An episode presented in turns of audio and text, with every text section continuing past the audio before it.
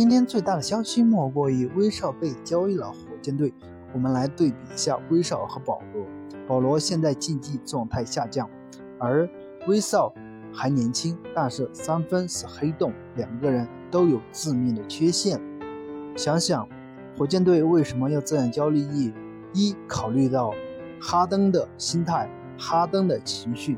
他和保罗实在是难以相处下去，所以只能把保罗交易出去。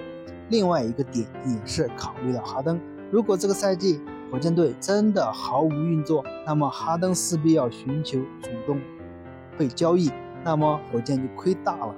另外一个点也是为将来重建做准备，无论是哈登还是威少，只要攥在手里，还是有大把交易的可能。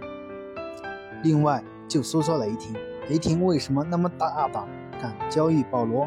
他们进入重建，所以无论保罗还是其他人，多大的合同，在这支队伍都是为了摆烂。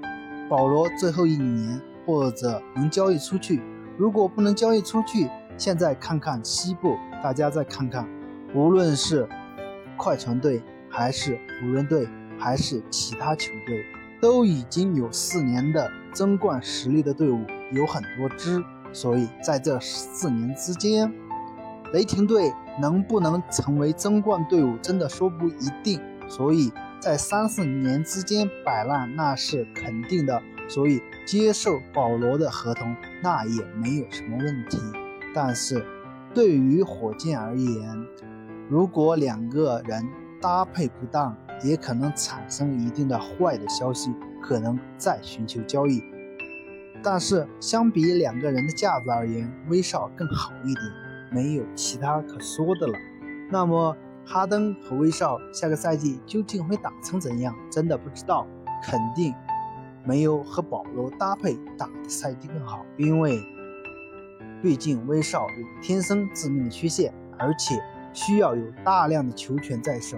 而且他从来没有辅佐过任何人，所以对于威少，对于火箭都是很矛盾的。但是不做交易又不可能，所以这种交易也是非常无奈的。你觉得呢？欢迎大家踊跃的点赞评论，谢谢大家。